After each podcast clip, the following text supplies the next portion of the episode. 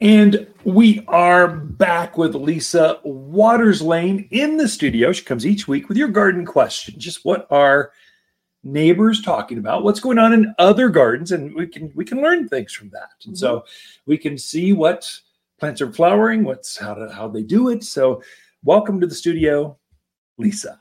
Thank you. Yeah, good, good to be here. Back. It is. Thank you. Let me move that microphone up just a hair for you. There you go. Trying to get it set. So perfect. I'm and just so, so quiet. It never comes over. You're a quiet talker. You love to take on the noise level of whatever the room is, and I'm like a loud talker. No matter how loud the room is, I can still be heard across that the room. It's very with true. or without a microphone. So mm-hmm. it's, it's not better or worse or either one. You need them, and that's why we attract each other. You're that's my why, huh? my fun to my shui.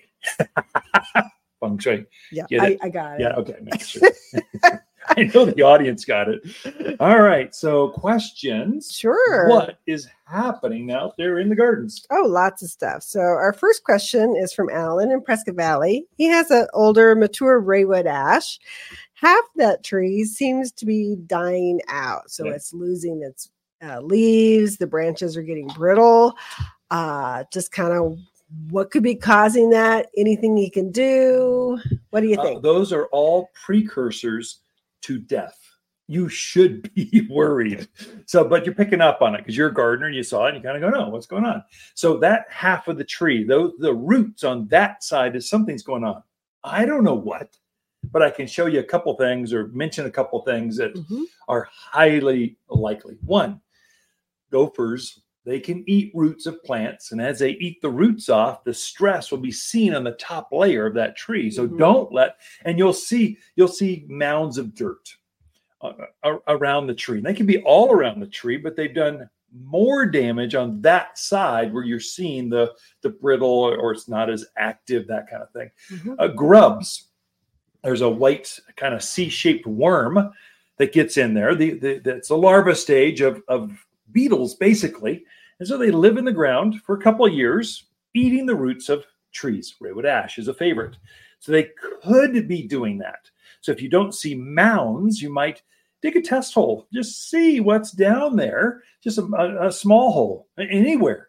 And if you see even one grub, come talk to us. We have a grub killer. It's called Grub Killer. It's not very original, highly effective.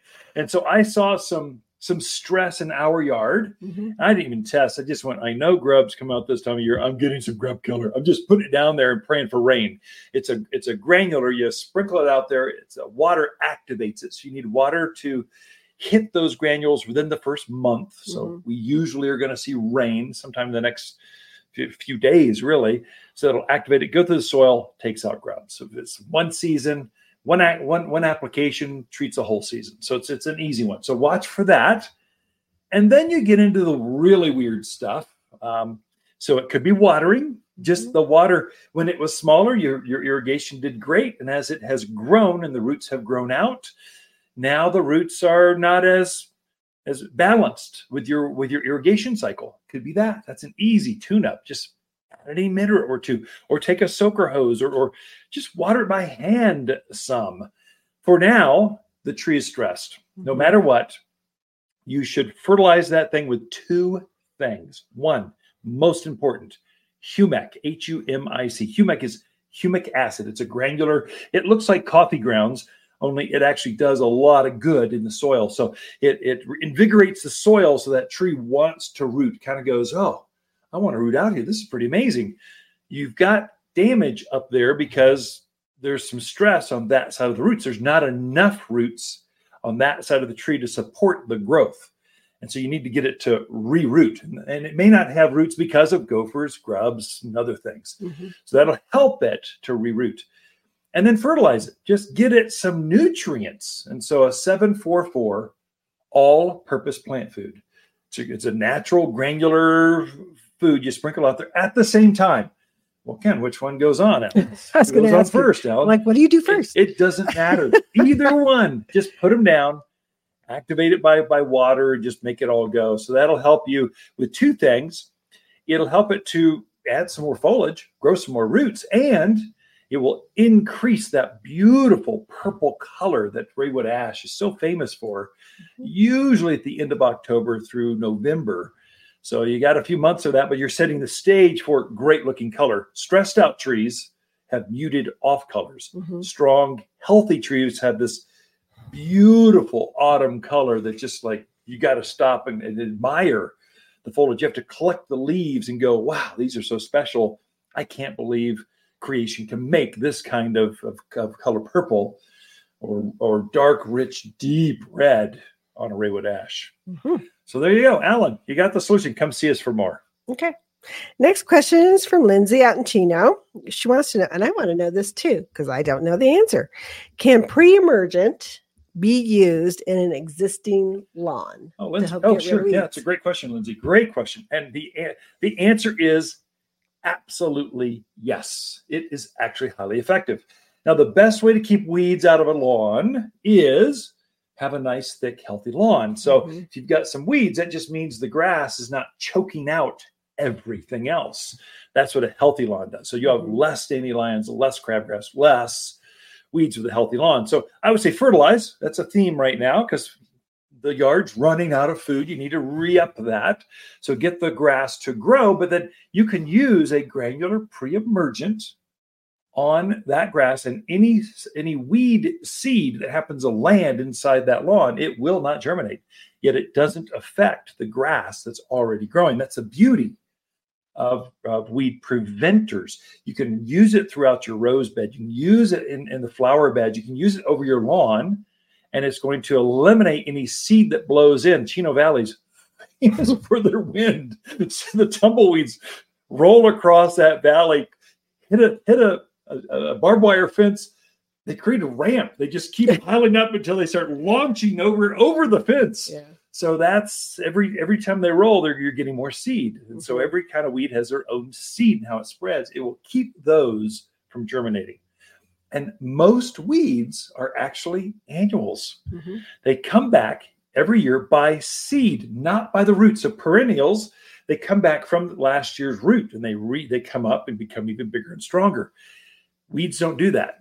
Weeds are typically a, an annual. That is, they're going to reseed themselves, and that's why they're so prolific, and that's why they love to get in this nice, rich, moist lawn area Mhm. and germinate. So if that if there's any open spot in the lawn, you're going to have weeds show up. So Okay. just just keep that from going So. So best to keep the lawn healthy, keeps the weeds out. You can use the pre-emergent, I would say, unless you're thinking about reseeding or overseeding. yeah, but she's got an established lawn. Unless Right. you're going to extend it or something. Yeah. it's going to keep all seed, including grass seed, Right. from germinating. But I assume you've got a pretty healthy lawn, Lindsay.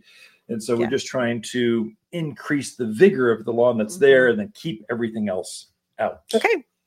Uh, next question is from Dan and Prescott. He actually lives out Williamson Valley area.